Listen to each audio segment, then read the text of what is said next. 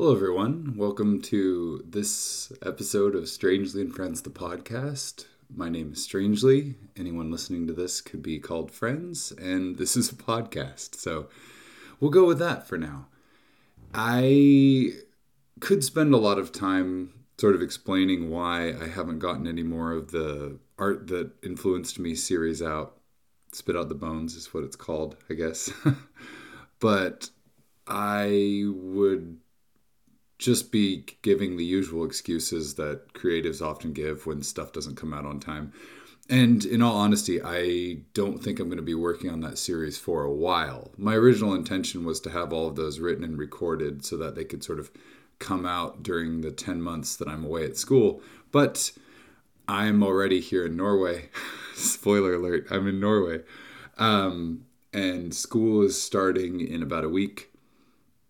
And I realized that sort of having a pre recorded thing coming out like Moby Dick was while I was in the Arctic is less of what I really want to be doing right now. I have decided I'm going to make sure I spend at least 30 minutes every two weeks recording one of these and just sort of sharing what's going on at boat school. People were asking a lot of people were asking me at things like string band jamboree oregon country fair um, and other places where i perform and see friends uh, if i could keep them updated if i could blog or write or make something to sort of share what's going on day to day and uh, you know post things on instagram and whatnot. I have a really hard time taking photographs of really cool things while they're happening I often take photographs as sort of the second coolest thing. So, for instance, uh, yesterday I got here to Norway and saw a bunch of beautiful sculptures and things in downtown Oslo. And the only things I took photos of were the tubes of fish paste at the supermarket. The, the tubes of fish paste will be what actually accompanies this ep- episode, but more on that in a moment. So, I guess what I want to do is catch you all up on what's been going on with me this summer and use that as sort of a launching board into, I guess, setting up where I am now. And then I will talk more about school next episode because I will have actually been there. So, to recap, I am finally in Norway uh, a year late last year, about uh, 12 months ago, almost exactly, I found out I wasn't going to the boat building school here in Norway, in Fosen. And this happened because it's a long story, but sort of the short version is that the school wasn't paying for their web hosting correctly. So some of my emails to them were getting deleted. So they hadn't realized that I hadn't received my welcome letter yet which is the first piece of documentation one needs, I now know one needs to apply for a visa. So, what happened was I didn't get my welcome letter, which means I didn't realize I had to do anything else, which means I didn't realize I had to go and apply for a student visa to be here in Norway. Uh, and it was sort of something where like I had the school had sent me a couple of pieces of you know information, and then I had sent the school a question being like, "Is there anything else I need to do?" And then that email didn't get responded to.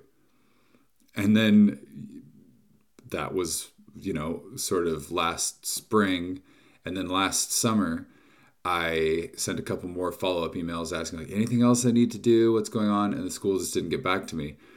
And part of this was because of the web hosting issue and part of it was that in Norway, people take vacations very seriously. I still don't quite have a handle on it, but there are certain times of year where just everything shuts down. Anybody who works in an office, anybody who works in any kind of like academia, anything is just completely unavailable. Everyone goes off to a cabin in the woods somewhere for a week or two and just like off the grids themselves. It's probably one of the reasons that Norway has very high standard of living and everyone seems pretty chill here is that they all take lots of vacation time lots more vacation time than folks in the US. Or so I've been told. I, I this is my sort of you know American experience of these things. I haven't spent a lot of time in Norway during vacation time, so I wouldn't know exactly. But my observations of it from my Norwegian friends seem to be that everyone takes vacation very seriously.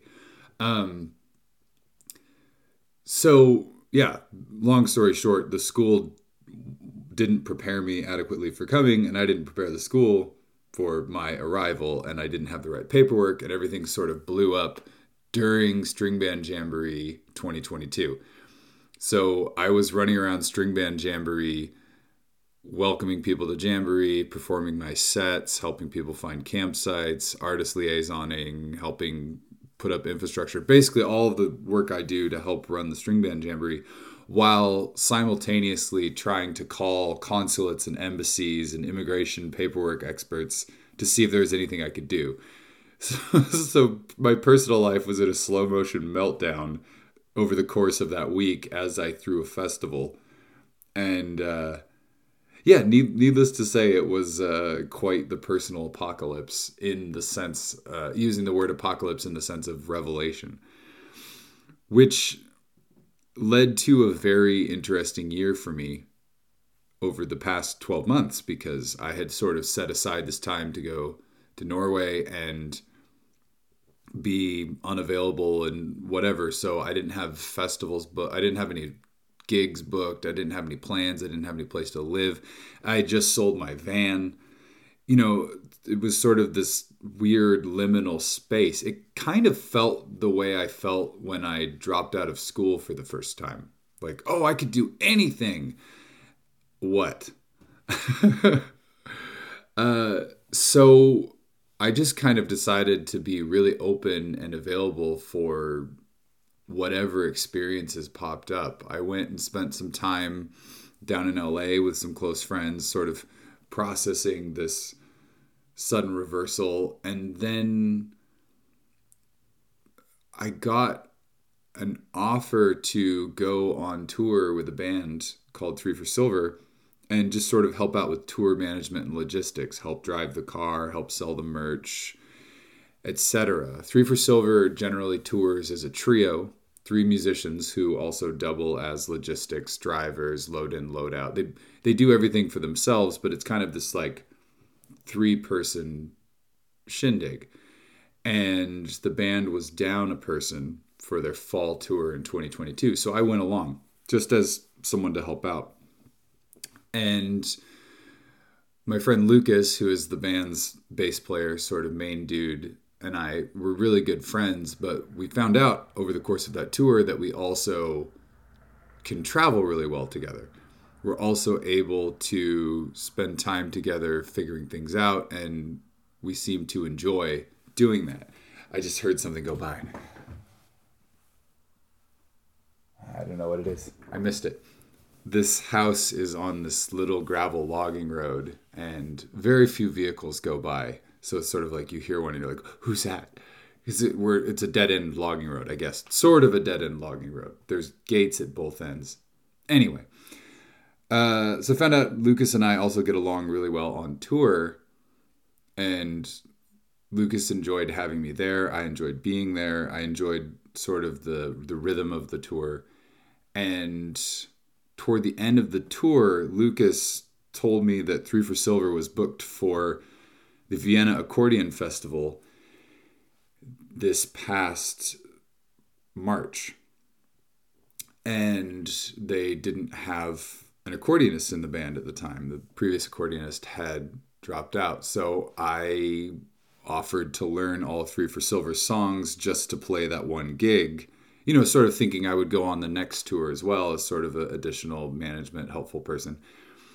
What ended up happening is I ended up learning all of the songs and uh, played that gig, and we had such a good time that I kept playing with Three for Silver, and I'm now a member of Three for Silver, which is wild and unexpected uh, for a number of reasons. One, uh, I I've never really seen myself joining a band. It's always been a strange, you know, kind of a, a, a pipe dream. something that I've always kind of wanted but was never really sure how to get and hadn't really invested a lot of time in figuring out how to get. You can there's sort of things in life that you might want, but if you're not spending any time making yourself available to them, you might have no idea how to get them. I, for instance, if you've always wanted a PhD, but you're not even bothering to go get your undergrad, something like that, I guess. And this feels a little bit like someone all of a sudden handed me an honorary doctorate in strangeliness from the University of Lucas Warford. I don't know if that's a funny concept to all of you as it is to me, but I find that very entertaining. Uh, Lucas offered me a spot in the band to, to play the songs for that one gig, and we enjoyed playing so much that he offered me sort of a semi permanent spot in the band, which was very unexpected because I don't play in bands. I'm not a member of a band. A, lot of people, I think, look at what I do as a performer and see either a, a a solo act or someone who can lead a band. You know, I, I often will get some friends to jump in with me and back back me up on things. But I don't think much of what I've done as a solo performer over the last 15 years would really incline most people to believe I could sit in a band and just play along with somebody else's songs and follow along that having been said, I I do really enjoy that when I get the chance to do it. A few years back, I spent some time learning a bunch of uh, upright bass parts for a friend's band, uh, sort of with the idea that that might turn into a long term gig. It didn't for a number of reasons, but I, I did enjoy the exercise. I've also really enjoyed backing up circus acts with semi improvised accordion. So for people paying close attention to me, maybe it wouldn't be as big of a leap, but I think for a lot of people, the the thought of me just sort of hanging out in a band and and being part of the sonic landscape without drawing a huge amount of attention to myself is a really funny, unexpected thing.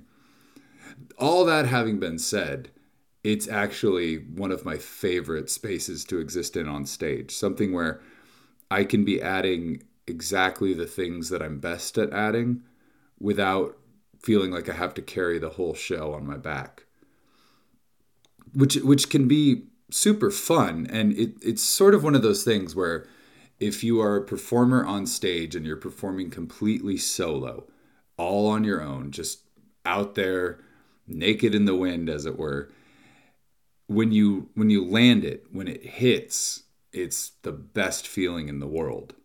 I think that's the reason that a lot of a lot of people chase the dragon of being a solo stand-up comedian because you have no props, you have no one else on stage with you. It's just you and whatever you can say to make the audience laugh. And and it's it's addictive. It's absolutely addictive because when it lands, it's so it's such a pure high in terms of the performance high because you know that it was you. You know that you did it now, anyone who's been performing solo for as long as I have knows that sometimes you get a really great audience. Sometimes they're a lot more primed to have fun than you'd expect. You know, there's a, there's a lot of ways that it isn't actually you doing it. You know, you didn't build the theater and do all the promo. You didn't, you know, personally one on one invite every single person. You know, there's there's a million ways that other people have contributed to the moment of killing on stage as a solo performer, but that's not how it feels when it's happening. When it's happening, it feels unlike anything else. To hold an audience in your hand and take them somewhere is an incredible human experience. I I think there's something in all human beings that long for that that feeling of of connecting with an audience, connecting with more than one person at a time. You know, for some people that's just having dinner with two other friends or whatever. It doesn't have to be this huge performative thing, but I, I think there's something intrinsic in human beings that wants to feel connected to a group whether that be your family your circle of friends whatever and I think it's a shortcut to really feeling successful at that if you can perform for a big group of people and sort of nail it.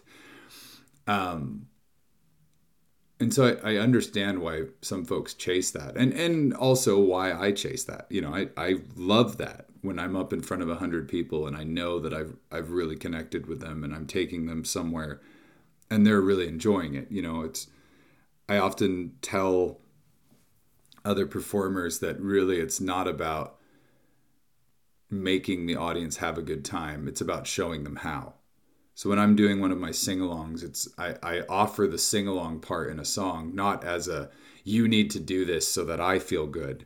It's I think if you do this, you will feel good. And I love that.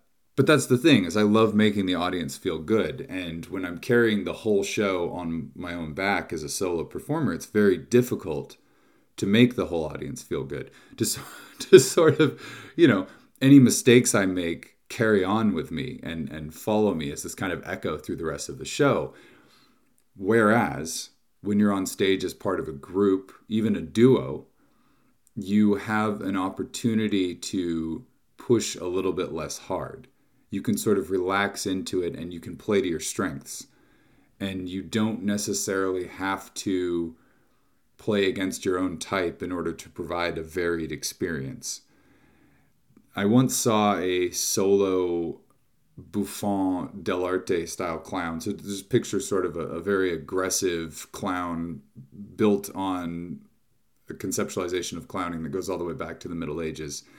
Uh, the show was called Red Bastard, and he spent the hour pushing the audience as hard as he could to sort of create this experience wherein by the end of the show, they believed that they were capable of anything. The audience believed they were capable of anything. And then he kind of used that energy to hopefully inspire people to go out into their lives and, and make some big changes. It was a really fantastic show, very impactful, lots of fun. But he opened the show by saying that something interesting would happen every 10 seconds. And you know, sometimes it was something he said, something he did, but also there was a lot of physical comedy, slapstick, fall down gags. And by the end of it, this guy was clearly exhausted. I mean, the dude was in incredible shape, but still, by the end of it, he was pouring sweat because something interested hap- had to happen every 10 seconds. And that's roughly what's happening for any solo performer, I think. I think the audience will be a little bit more forgiving if they sense that you're building to a point or you're headed somewhere. But it's it's very difficult to be on stage and not be giving an audience something interesting every 10 seconds and feel like you're doing a good job. It's you know it's it's why often I think being on stage time seems to slow down. You know you feel really awkward in it, and the audience also feels really awkward in it if there's a pause. An awkward pause in any kind of a performing setting is very awkward. It's so awkward for the audience, for the performer. And afterwards, you can watch videos of some of these awkward pauses. And sometimes a pause that feels so awkward in the moment on stage isn't actually that long of a pause. Uh, yeah, it's it's a weird thing carrying a show all by yourself. And when you get to be a part of a group, you can let somebody else fill that space. And if you're playing to your strengths, someone who's maybe a little quieter, a little slower at delivery, can you can create space for that person. You can drive interest towards someone who maybe wouldn't be able to hold the crowd as hard on their own by giving your focus. So, for instance, if I'm a very big, boisterous, loud performer and I'm sharing the stage with someone who's much quieter, soft spoken, etc., I can create a big moment and then give all of that focus to the quieter, softer performer and imbue whatever they're about to do with the intensity of my large, boisterous nature. This is starting to get a little bit uh, inside baseball. Inside baseball? But see, inside of a baseball is a ball of cork this is getting all a bit cork. Anyway, I know this is getting a little shop talky from a performance sense, but I'm trying to sort of paint a picture as to why I love being in a band. Playing with Three for Silver is incredible because I can create a little bit of a backup for Lucas doing some of his wild bass riffs. Lucas and I can throw focus to Bex, the fiddle player, and allow her to sing even a song that she wrote on a bigger stage with bigger orchestration than would happen if she just played it solo with her guitar. We can sort of add layers and fill things out in a way that you can't as a solo artist. The band also plays a couple of my songs and they're just bigger and more exciting and a lot more fun when you have other people with them. Other people who've rehearsed them, other people who really, really deeply know them. This isn't like having a couple of friends jump in at a pickup gig or back me up during one of my silly late night tent shows. This is, we've rehearsed these songs of mine and we've now played them dozens of times as the band and they can sense sort of the starts and stops in my performance style in a way that someone who is just trying to follow along might not quite be able to keep up with. So, anyway, if this hasn't quite hammered it home yet, this spending all this time sinking into Three for Silver and becoming a part of that is something that took up a great deal of time and effort in my summer. Three for Silver not only did a tour this past spring in March and April all over Europe, but then there were a bunch of gigs in June, July, and the beginning of August all over Washington, Oregon, excuse me, and California. I don't know where that came from. All I've eaten today is a little bit of fish paste in a tube. Don't worry, I'm going to get back to the fish paste in a tube. So I joined this band and played all these gigs with them. I think my favorite gig we played was at Oregon Country Fair this year as the house band for the Rose City Circus. It's a troupe of circus artists, jugglers, acrobats. There's a strongman uh, from Port, mostly from Portland, and they come together and put on this really fantastic variety show. And all of the songs for the show are three for silver songs. So, you know, a lot of songs that we, the band, already knew, a couple new ones that we had to work up. And then we did these big shows at Oregon Country Fair you know hundreds of people in the audience just huge crowd noise huge reception and a huge amount of work. Uh, but again not the same level of intensity and work if i had been the only musician up there. You know there were there was me and lucas and bex and ira another three for silver fiddle player who you know everybody has different strengths Ira is a fantastic musician in the sense that he can listen to another musician and this is the first time this is not a rehearsed thing. Ira can just jump right in and really really add a lot of interest and excitement with his fiddle playing.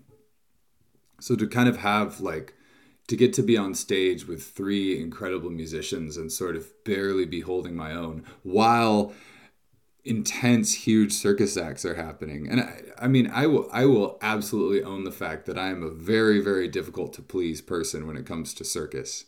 Uh, i've just seen too much of it. I've performed too much of it. I've been involved with too many circuses over the years to really be impressed or blown away by you know average stuff but the show that we were part of at Oregon Country Fair had some amazing acts in it, and and also people were just amazing performers, really able to hold an audience all on their own. And you combine that with a live band providing the level of intensity that Three for Silver does, and you get something truly special. The uh, the finale act of the show was a strongman piece. Uh, Dutch, the strongman, and Angela uh, his acrobatics partner did this piece where Dutch would balance a 25 foot aluminum pole on his forehead, and then Angela would go up to the top of it and do a handstand. It's just insane. Like, I. I'm describing a thing I have seen and I still find it difficult to believe that it's real. And to me that's the the beauty of circus is you you get to see something in person that seems to defy physics, logic, reality, take your pick. You know, I think that's the true beauty of a lot of performance art forms, whether they be music, circus, or even something like painting, getting to watch someone paint or sculpt or something is it's like things that really shouldn't be possible or things that seem to strain the limits of credulity in terms of what is possible they they open your eyes they open your heart they they open you up to the possibility of not only what could happen but but also what you could do. And for the first time in a long time, I've kind of been experiencing a lot of that by being a member of Three for Silver and also a lot of the other things that happened over this past year where I didn't have a plan of what I was going to do. I, I had I had the level of no plans of a recent college dropout who is 19 years old. And I just kind of said yes to a lot of the things that were offered to me be it playing in a band or helping run a festival or helping a friend on a home project. I just kind of jumped in on stuff and it led to some really fantastic experiences. You know, Three for Silver tours all over Europe. I could tell tour stories on this podcast until I'm blue in the face. And I think maybe over the coming weeks, if I have days where I sit down to record one of these and not a lot has happened, I might tell some tour stories from being in Europe. Because it's just, it's wild to get to experience things through the lens of being on tour with a band.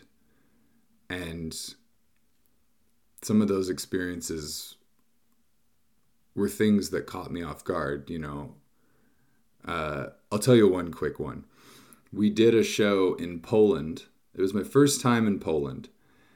And whenever I go to any country to perform, if English is not the primary language, I try to learn, you know, three or four words in the local language or even just sometimes the local slang if it is an English speaking country, just to sort of connect to to really let the audience know that I am aware of where I am and I'm aware that it's not where I'm used to.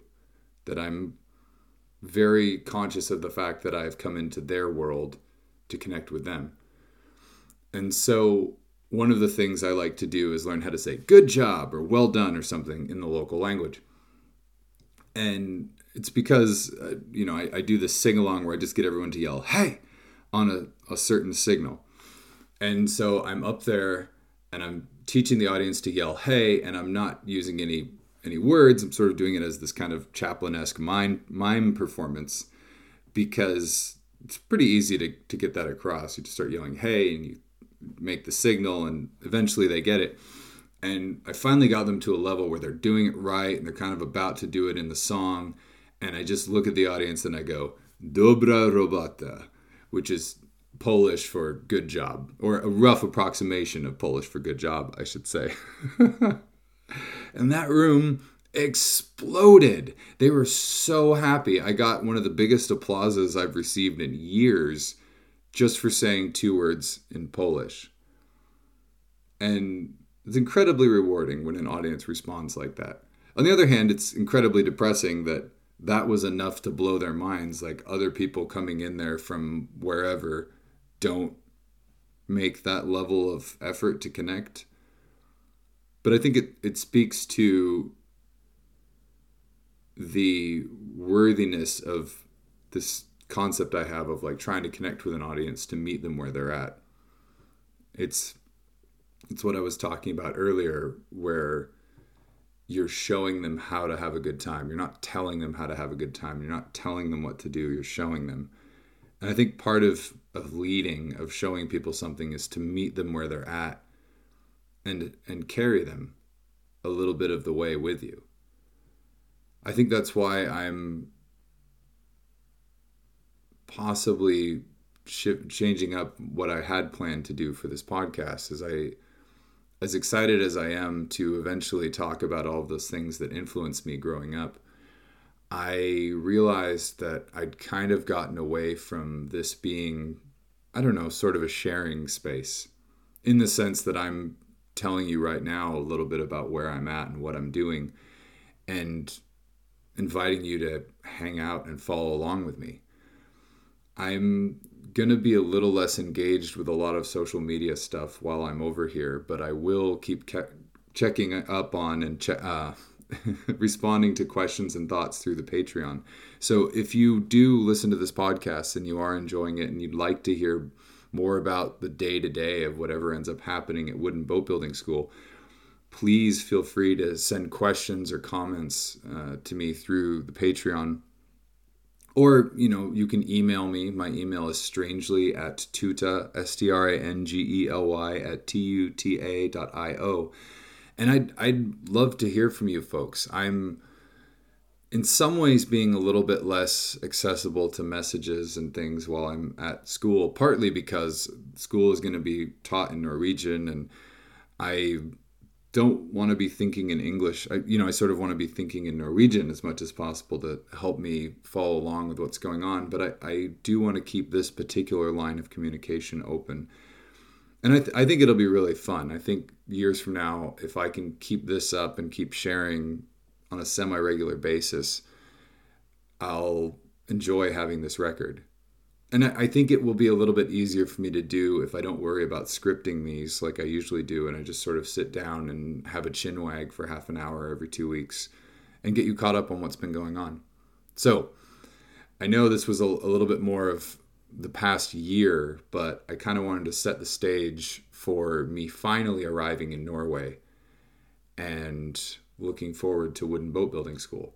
I should say one last thing about Three for Silver. The band isn't doing a fall tour, and the spring tour had been booked with a lineup that didn't include me already before I joined the band. So, if you're a fan of having seen me as part of Three for Silver, or that's something you're looking forward to seeing, I will be back with Three for Silver next July at Oregon Country Fair, and then going forward. Uh, there is a job waiting for me when I'm done with school which is very exciting. But for now, here I am, sitting in an old farmhouse in the hills outside Oslo, next to a gravel logging road, wondering what's about to happen next. I'll see you all in a couple weeks, and I'll tell you about what's about to happen next.